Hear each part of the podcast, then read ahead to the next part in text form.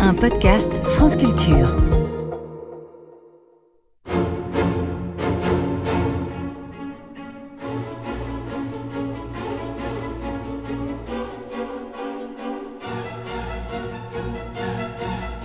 Quelles images vous viennent en écoutant cette musique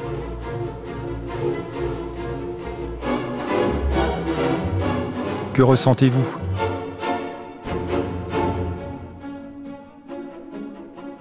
Et maintenant, essayez de visualiser la scène comme si c'était dans la vie réelle.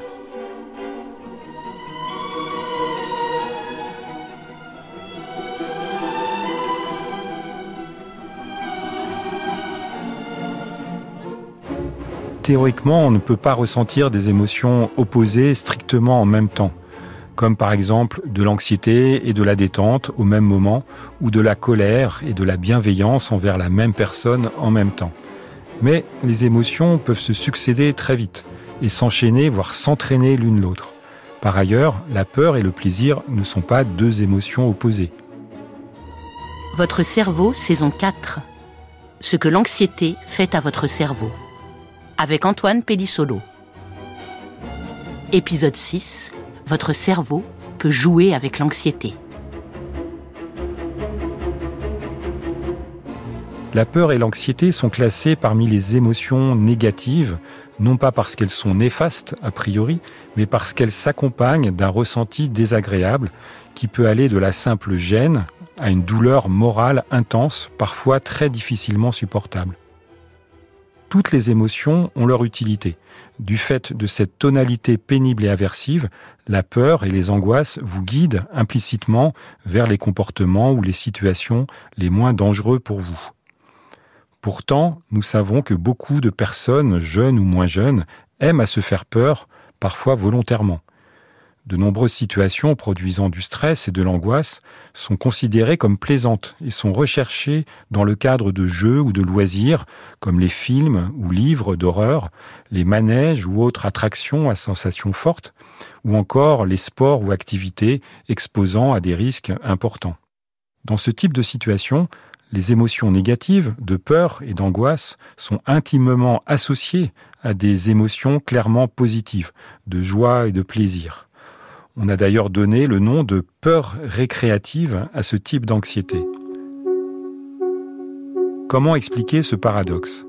Il y a probablement plusieurs raisons, variables selon les personnes concernées. Tout d'abord, on peut y voir le besoin d'exorciser des peurs fondamentales en les affrontant dans un cadre que l'on sait sécuriser sans prise de risque réel. Jouer avec ses peurs est une manière de prendre le dessus sur elles, de tester ses capacités ou ses limites, parfois même de s'habituer à supporter le danger et les émotions anxieuses. D'ailleurs, beaucoup de jeux ou d'histoires proposés aux enfants ont cette fonction. Ils apprennent à dominer leurs peurs progressivement de manière ludique.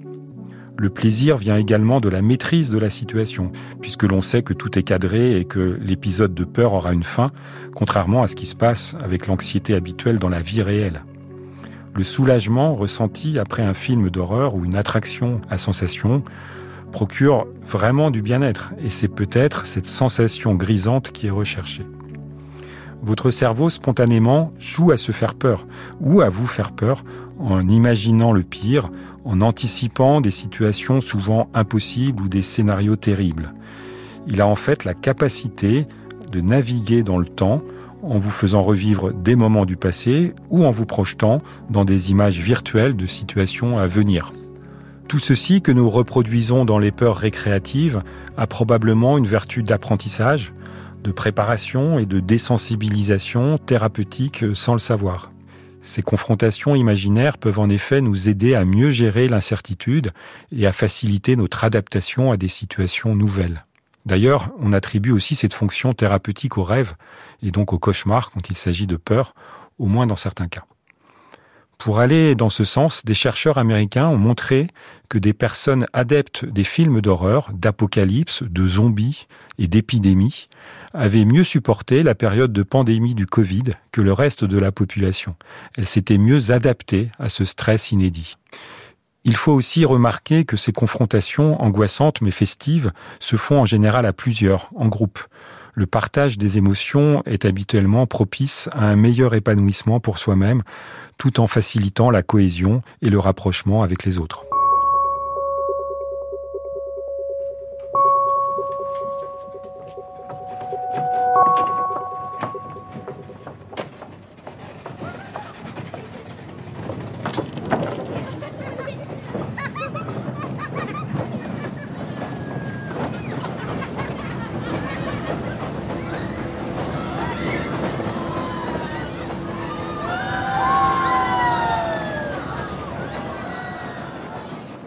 Quelles sont les émotions dominantes dans les cris que vous avez entendus dans cette scène de parc d'attractions?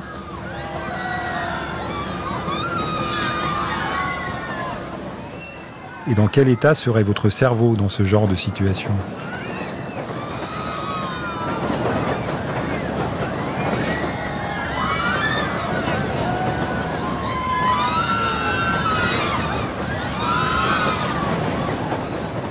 Au niveau physiologique, les chercheurs pensent que les émotions fortes de peur intense et de joie ou de plaisir partagent beaucoup de points communs. Les sensations physiques sont en effet très voisines, avec le cœur et la respiration qui s'accélèrent, des sensations de chaleur, la tête qui tourne, et pas seulement dans la grande roue. Il se peut donc que la recherche de la peur vise à reproduire certaines sensations proches du plaisir afin de le déclencher par la succession rapide d'émotions contradictoires. Au niveau cérébral, les centres produisant les réactions de peur ou de joie ne sont pas exactement les mêmes, mais ils sont relativement proches, au plus profond du cerveau émotionnel, et il existe beaucoup de voies de communication entre eux. Au plan biologique, le point commun de toutes ces émotions fortes est qu'elles produisent un état d'excitation interne, physique et psychique, dont une des substances principales est à nouveau l'adrénaline. D'autres molécules interviennent probablement pour colorer cette excitation par d'autres euh, sensations, qu'elles soient positives dans la joie, peut-être les endorphines ou la dopamine, ou négatives du côté de la peur. Mais elles peuvent passer au second plan lorsque les effets excitants de l'adrénaline atteignent le bon niveau. Cette notion de dosage optimal a été confirmée par des chercheurs danois qui ont étudié les réactions physiques de personnes fréquentant une attraction de maisons hantées. Elle comportait une quarantaine de salles et de situations provoquant de la peur, comme des pièges, des zombies ou des sons effrayants.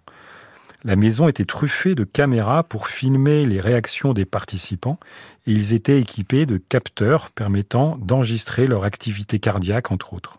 À la fin de l'expérience, ils étaient interrogés sur les émotions ressenties dans les différentes situations. Cette étude a montré finalement qu'un plaisir maximal est ressenti à un certain niveau de peur qui doit être élevé mais sans dépasser un certain seuil. Cette zone particulière rendant possible le mélange de peur et de plaisir est caractérisée par une fréquence cardiaque accélérée mais relativement stable qui ne varie donc pas trop rapidement. Il y a ainsi un bon dosage de la peur récréative même s'il est probablement propre à chaque personne. À la fin de cette série qui vous a montré tout ce que l'anxiété pouvait faire à votre cerveau, il est réconfortant de se rappeler que vous pouvez, vous aussi, jouer avec l'anxiété et avec vos peurs et y prendre un certain plaisir. N'ayez donc pas peur d'avoir peur.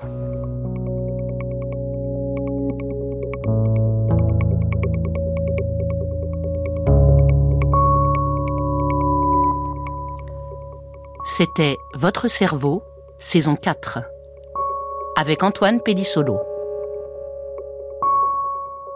Réalisation Louise André.